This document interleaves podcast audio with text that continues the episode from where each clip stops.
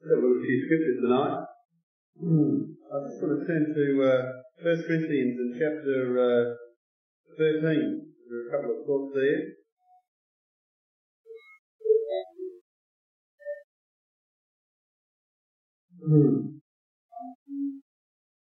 I think one of the um, things that's always comes out at a convention is, um, I dare say, the, uh, the very uh, emphasis again upon uh, the Word of God as being our total foundation, and uh, the very thought that uh, from uh, all, our, all of our uh, various assemblies we are uh, constantly reporting people being baptized and filled with the Holy Spirit.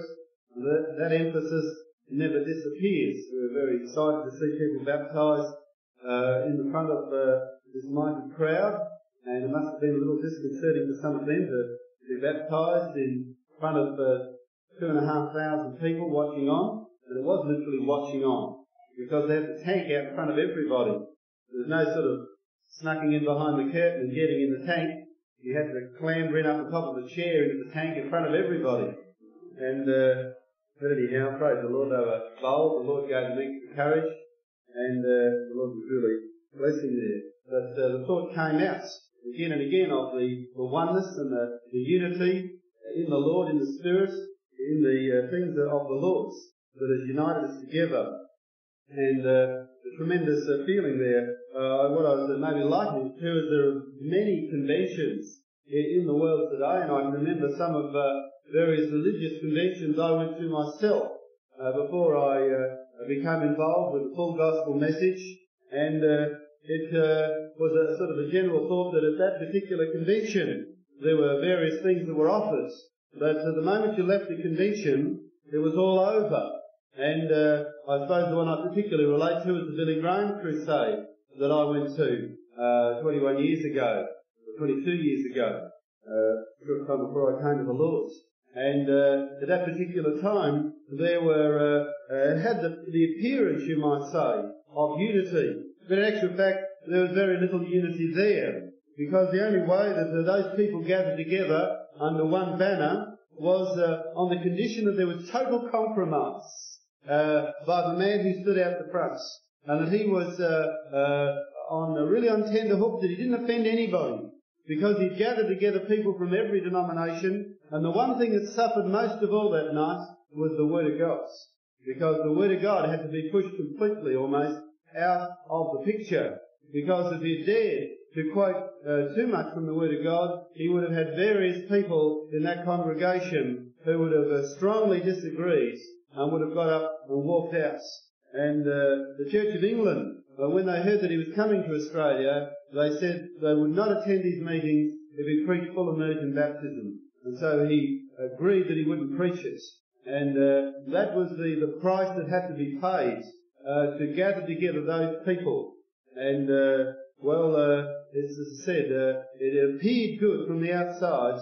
Uh, like many people were like, we went back into our old dead religion. It was the only thing we had to go back to after the, after the uh, campaign. And uh, within months, most of whatever was supposed to have been achieved disintegrated because the vast majority of people fell away. I know one of the churches that I went to was one of the major supporters, and there were a number of families uh, who wanted to follow the laws and they started attending this particular church straight after the campaign. And six months later, there was only our immediate family that was left. The rest had fallen away. Why? Because the balloon had burst, and uh, the glory that had been promised to them was no longer there.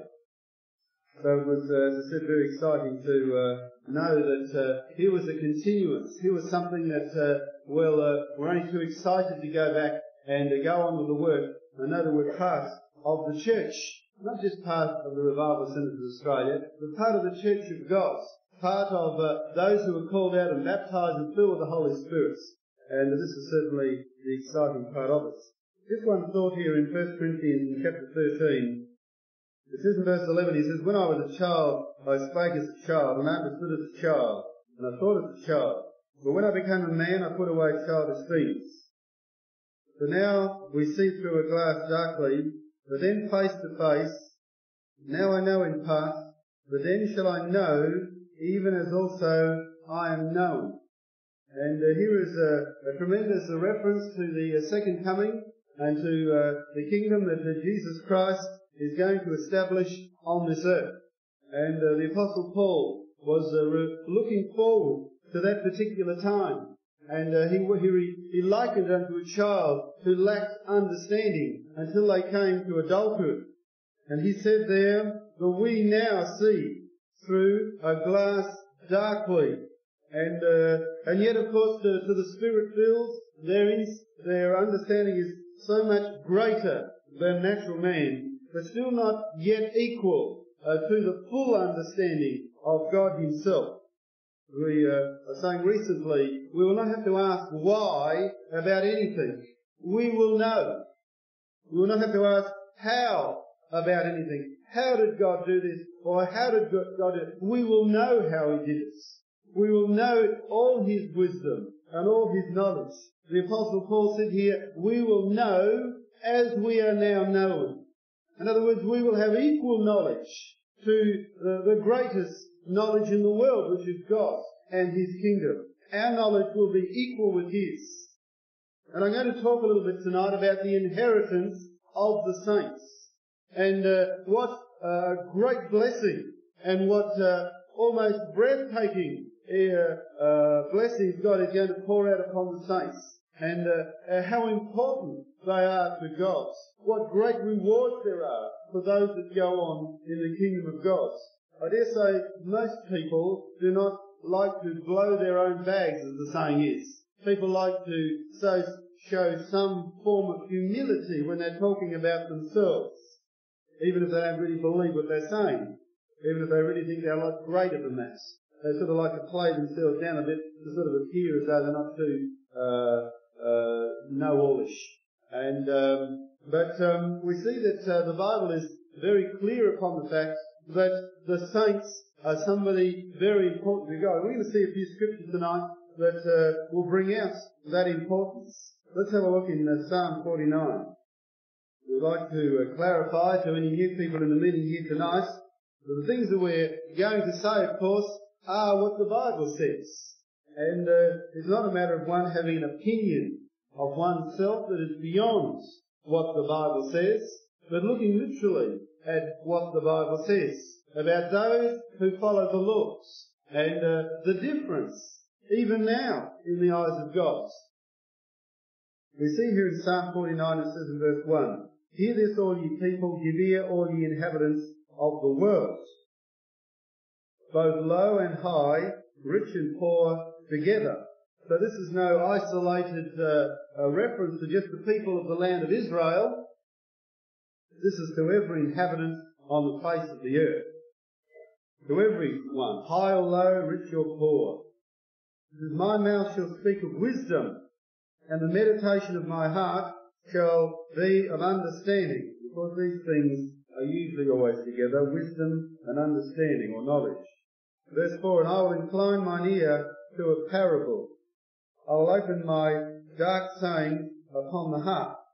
Wherefore should I fear in the days of evil, when the iniquity of my heels shall compass me about? Now he's asking the question, why should he fear in the day of evil?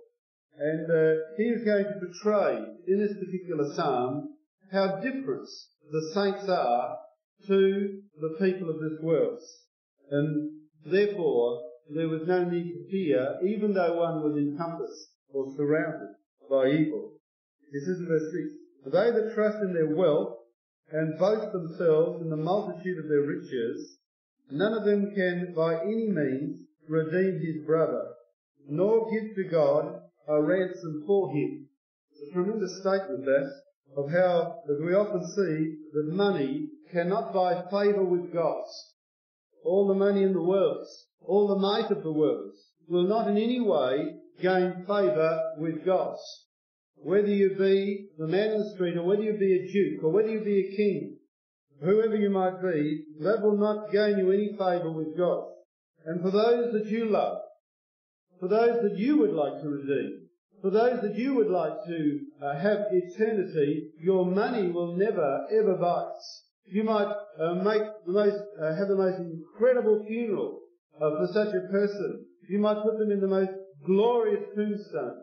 You might even strike maybe a holiday or a day of remembrance for that particular person so that uh, the uh, people of the world might uh, uh, give reverence to such a person. But for all that, that does not in any way make God acknowledge the situation.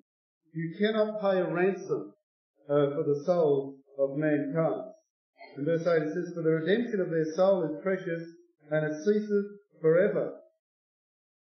That he should still live forever and not see corruption. We might leave the part out in brackets for a moment and read it as it is, from verse 7 to verse 9. None of them can by any means redeem his brother, nor give to God a ransom for him, that he should still live forever and not see corruption.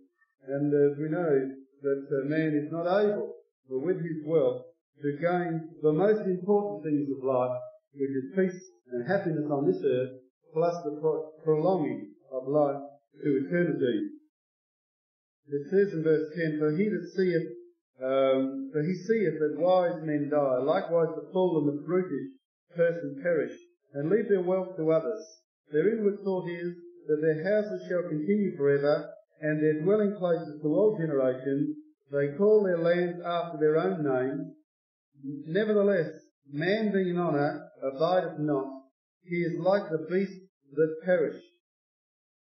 This their way is their folly, and yet their posterity approve their sayings.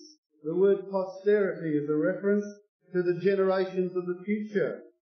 They're their descendants, those that would follow after and might uh, bring forth even many of their wonderful sayings and might hold them, as I said, in forms of various reverence, might write various books about them, might write a biography on some uh, person who lived hundreds or thousands of years before. And it says that uh, yet their posterity or the, their descendants will approve their sayings, will uphold them. It says, for all this they will not in any way continue. They will, they will not continue into everlasting life. In verse 40 it says, like sheep, they are laid in the grave. In the eyes of God, that's the way it is. There is no difference their, their tomb might be gilded, might be covered in gold, might have all sorts of in wonderful inscriptions written all over it. In the eyes of God, like sheep, they are laid in the grave. It says, death shall feed upon them. And here we see an incredible statement. It says, and the upright shall have dominion over them in the morning and their beauty shall consume the grave from their dwelling. And uh, we see this statement again about the uprights. It says, those that follow the Lord shall have dominion, which means shall prevail against, shall, shall subjugate, shall rule over them in the morning. And this, of course, is the promise to the saints of the Lord that uh, man in all his wisdom, in all his might, in all his wealth, is going to perish and be laid in the grave like a common old sheep. Not much of a uh, thought, uh, not much uh, to look forward to, is Of course, man has done all sorts of things to preserve himself. We look at uh, the Valley of Kings in ancient Egypt, of where man built the most incredible tombstones of where uh, they turned the daddies into mummies. But it didn't make them live forever, did it? And when I, all the mummies that I have seen, those sort of mummies, don't look uh, very exciting, do they? They sort of preserved the remains uh, to a very limited degree.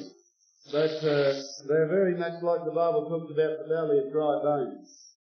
The body case might be there, but there's certainly no life. They might uh, have built pyramids. And, uh, well, I don't know if I would have really liked to live in the days of uh, the pharaohs. I certainly wouldn't have liked to be one of their servants or, or a member of their family because invariably when the pharaoh died, they made sure that all the servants and the members of the family all died with them. And so uh, it was a good. It was actually good for the pharaoh because you, the pharaoh had no fear of being poisoned by one of his servants. The very knew that the moment he died, they died too. It was quite a good uh, method of uh, survival. But uh, for all that, for all the treasures they put with the pharaohs, and uh, this sort of thing, it did not prolong their life upon the earth. But it says that the saints, or the upright, would have dominion, dominion in the morning. Now let's uh, go to 1 Corinthians chapter 6. We see here quite a remarkable statement. 1 Corinthians in chapter 6. One of the most common quoted scriptures in the Bible says, as people often quote it, Thou shalt not judge. Because it's uh, invariably quoted by people who don't have a great grasp of the Word of God, certainly not a balanced grasp of the Word of God, and would mostly have no idea of any other scripture in the Bible that has anything to do with judgment at all. And it almost seems as though the Bible uh, has this one and only verse on judgment in the whole of the Bible, and that is that thou shalt not judge. And of course, uh, when they quote it, they again haven't got really any idea of what it's talking about to judge, or who they are not to judge. And of course, they often would take the scripture out of its context. And of course, in the particular context that it was placed in, it was uh, particularly referring uh, to judgments between brother and brother and sister and sister, between those who are uh, saved and in the Lord. And as the Lord pointed out himself, for those to judge would be incorrect because the Lord has saved both and uh, that they then come under the judgment of God. But uh, as I said, when they quote such a scripture, they must forget, of course, many of the thoughts to do with Jesus Christ and how he totally condemned his generation and he judged that generation. And then his followers, right throughout the book of Acts and throughout the New Testament, they made clear and definite judgments against this world and the sin of this world. And when people quote that scripture, as I said, they're invariably misquoting it. As though God says we were not to make any judgment at all about anything. In other words, we were to accept the corruption of the world. We were not to tell people they were unsaved, if they were unsaved. We were to uh, sort of give them the understanding that they're okay like they were. Of course, if that was the case, we might as well all pack up and, and go home. Because the preaching of the gospel, there is no doubt about it, is a clear and definite judgment between right and wrong. By the very fact that you preach the gospel, how often I've said to uh, uh, various people to say, thou shalt not judge. I say, well that is, uh, if you say that we're not allowed to judge, let, let me ask you a couple of questions. And I would invariably say something naughty like, would you say that uh, a total atheist, uh, such as a communist, is going to get to heaven? And they said, oh, well, really? Well, thou shalt not judge. You shouldn't judge them. It depends what degree you want to take it to. And of course, somewhere along the line, everybody judges. Everybody knows what is right and wrong. Everybody, if they hear of a murderer or something like that, they will judge that person and say that they are wrong. We see here a statement in 1 Corinthians chapter 6 and verse 2 it says, Do you not know that the saints shall judge the world? And if the world shall be judged by you, are you unworthy to judge the smallest matters? Know you not that ye shall judge angels? How much more things that pertain to this life? I don't hear them quoting those two verses to me. They're may not even aware they're in the Bible. So here they would like to take away the judgment of the saints. And yet the Bible says that the saints shall judge the works. And You might think, well, that's an incredible thought.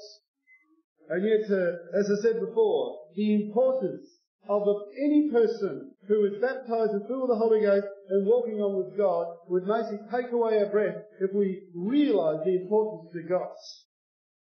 They are a rare thing on the earth. They talk about various animals being fairly rare. The saints are fairly rare on the earth the one who is baptized and filled with the Lord, uh, filled with the Holy Ghost, and walking on with the Lord, they are a rarity. There are many people who take the name of Christianity and religion in various forms, but the true follower of God is a rarity. And to God, they are importance.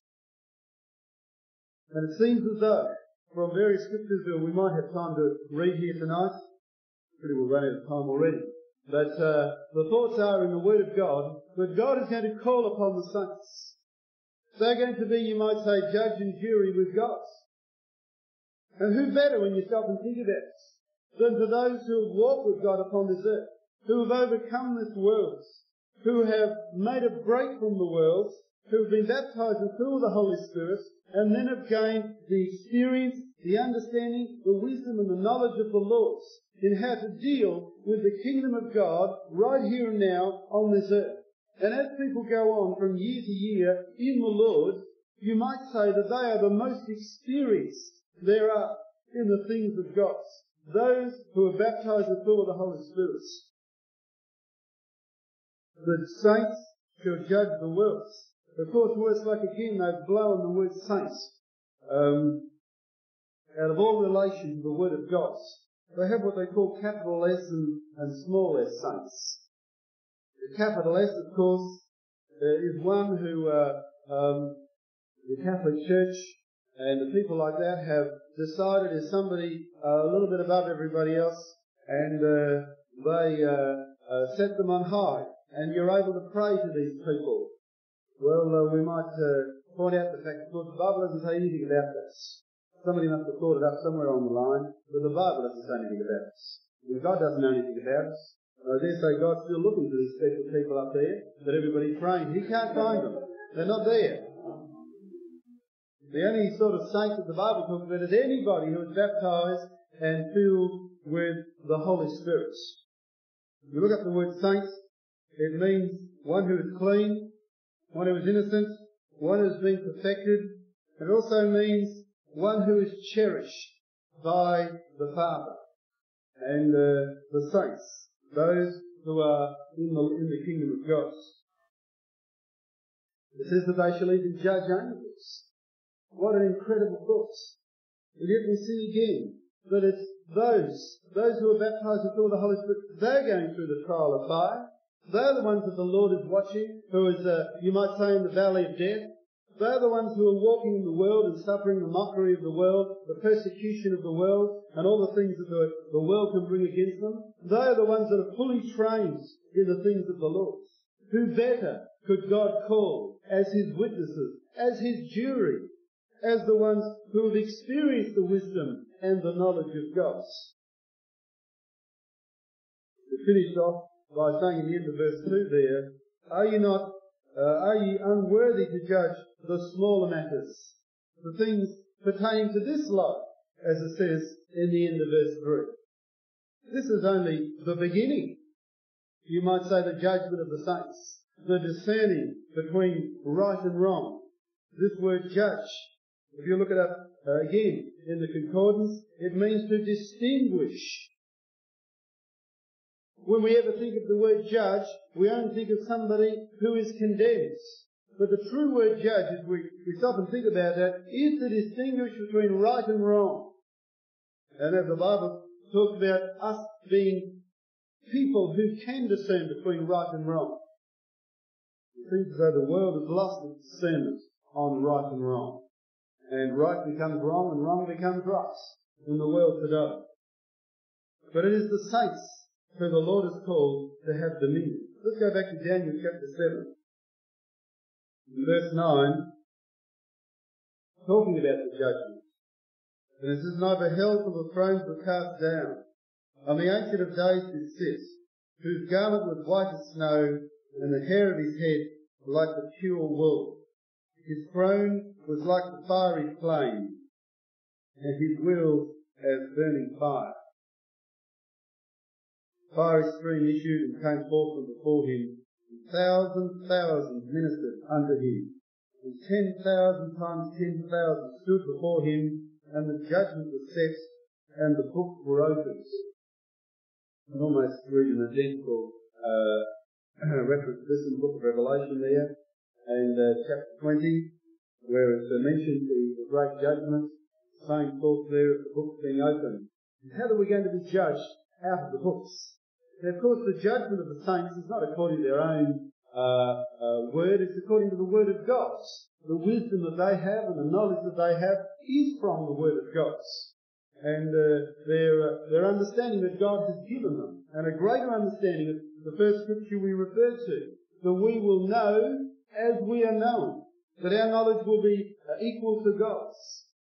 And here we find the, the ten thousands and the, the multitudes and the millions they're going to be with God on that particular day. It says, ministering unto the Lord. And it says, at that particular time, the judgment shall be set, and that the word of God shall be opened. And yet people today ridicule the preaching of the gospel.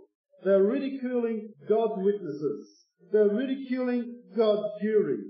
They are throwing to one side the ones that the Lord has raised up. And again I bring it, bring back this point. It's of God, it's not of man. It's no glory to man, but it's of the Lord. But if God has ordained it that way, it behoves us to take care that we don't just lightly throw aside the judgment of the saints, the wisdom of the saints, the wisdom of the Spirit fills, and those who preach the gospel. Over there in verse 18. It says, But the saints of the Most High shall take the kingdom and possess the kingdom forever, even forever and ever. Again it mentions the saints. The saints of the Most High. They're going to take the kingdom. And uh, you think of the wording of that. It is their inheritance. It is their rights. There's no, there's not going to be uh, any sort of uh, holding back. It is ours. It is ours to possess. They're going to take the kingdom. Jesus Christ said that uh, in his particular day, there were those who took the kingdom by violence. An incredible thought. But it's our inheritance. It makes it sound as though we're almost taking it from God. God wants us to have it, by the way. He wants to give it to us. He's given us that inheritance. And he knows it belongs to the saints. In verse 21, we're jumping a few verses here, because of time. I'd like you to read it all at a later date. It all flows on. But in verse 21 it says, Now beheld, and the same horn, made war with the saints, and prevailed against them. This is talking about the persecution here on this earth. A false religion. In verse 22 it says, Until the Ancient of Days came. Of course this is a, refer- a referral to the uh, judgment of the Lord. And it says, the judgment was given to the saints of the Most High and the time came that the saints possessed the kingdom. Again a reference to the fact that the judgment was given to the saints of the Most High. And so how far people are away from the facts when they say that those who preach the gospel are not in any position to judge between right and wrong, to judge those that are saved and those that are not saved. Again, they forget the scriptures of where Christ said to his own disciples, He said, I give to you the keys of the kingdom. He said, Whatsoever you shall bind on earth shall be bound in heaven. He said, Whatsoever you shall loose on earth shall be loosed in heaven.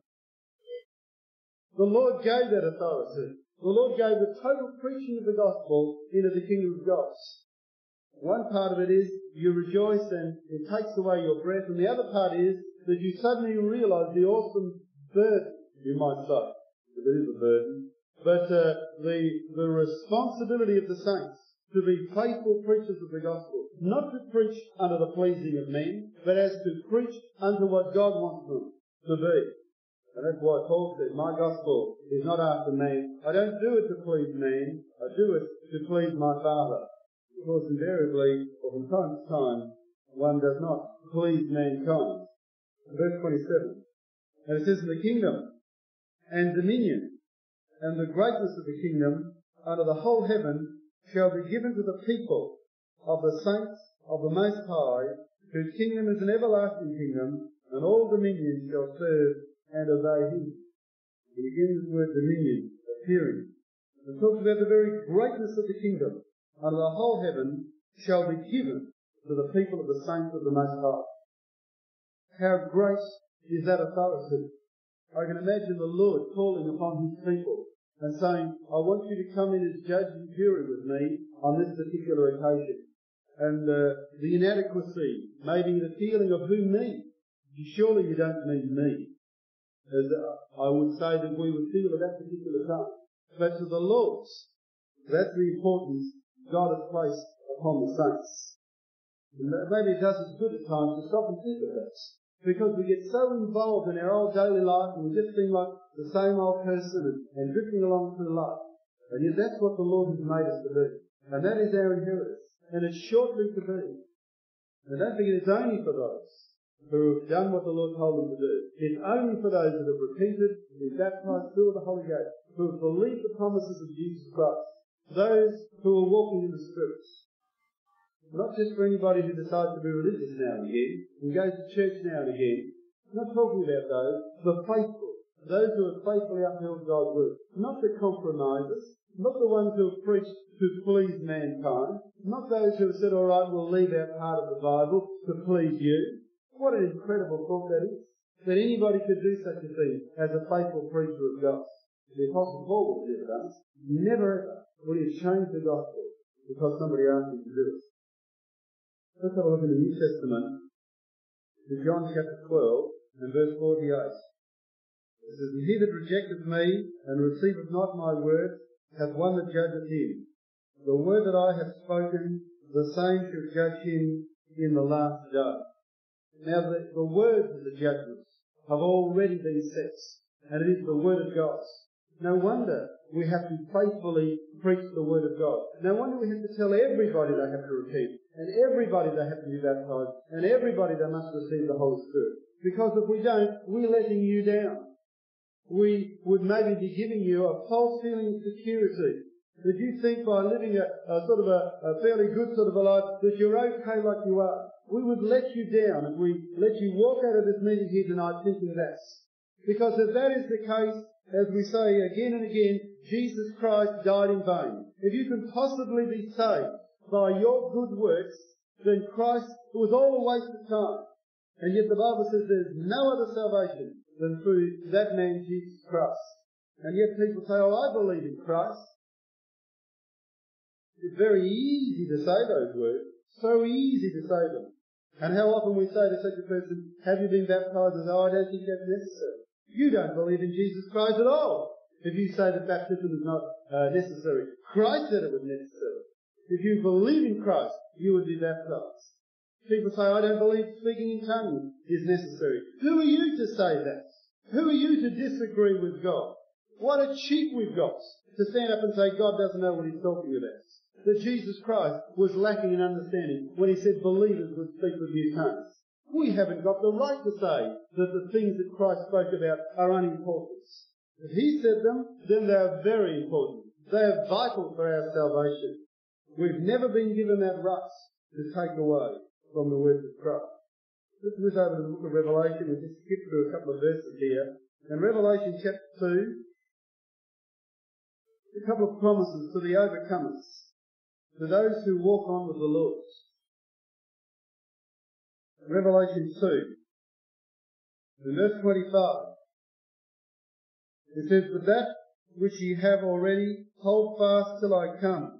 And he that overcometh and keepeth my works unto the end, to him will I give power over the nations. And he shall rule them with a rod of iron. And as the vessels of a potter shall they be broken to shivers. But not to give you the shivers. Even as I received of my Father. And it says, and I will give him the morning star. What a promise. It says there in verse 26, I will give him power over the nations.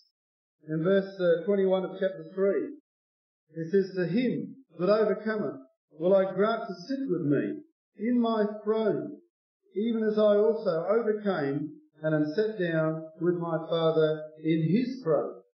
We're going to literally rule and reign with Christ right alongside him. Let's just look back to Matthew chapter 19. Matthew 19, verse 28. And Jesus said unto them, Verily I say unto you, his twelve disciples, that ye which have followed me in the regeneration, when the Son of Man shall sit in the throne of his glory, ye also shall sit upon twelve thrones, judging the twelve tribes of Israel. Now let's turn to Matthew 20, uh, Revelation 20. We'll see a reference again to these thrones. Revelation 20. You might have got the idea, I've run out of time. But anyhow, we'll look at the scripture. Revelation 20. Talking about when the Lord sets up his kingdom on this earth. In verse 4 it says, And I saw thrones, and they that sat upon them, and judgment was given unto them.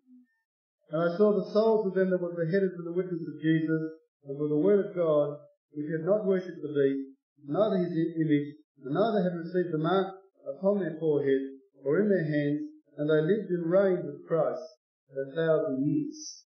So again it mentions not only the twelve disciples, but many others who have stood testimony to the things of the Lord. And of the thrones, uh, they're going to rule and reign with Christ. And that is, as we said before, the inheritance of the saints.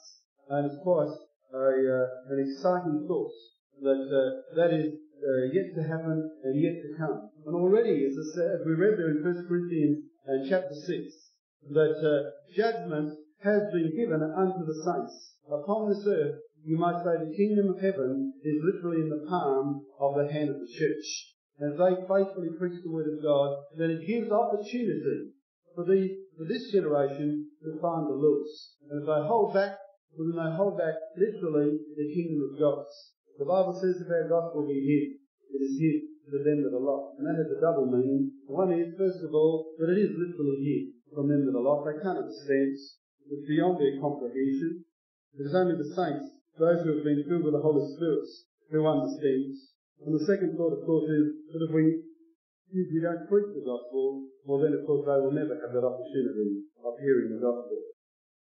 We just finish off in Acts chapter 17. The reference here where the Apostle Paul was referring to the time before the Gospel. And he said there in Acts chapter 17 and verse 30 he says, And the times of this ignorance God winked at, that now commandeth all men everywhere to repent. And so there might have been a time when we could ignore the things that we're talking about tonight, but this is not the time. You might say there was a time when the gospel wasn't there and God couldn't hold man to the gospel, but in times past, when man was in this ignorance, God was able to wink at us, but this is no winking matter now.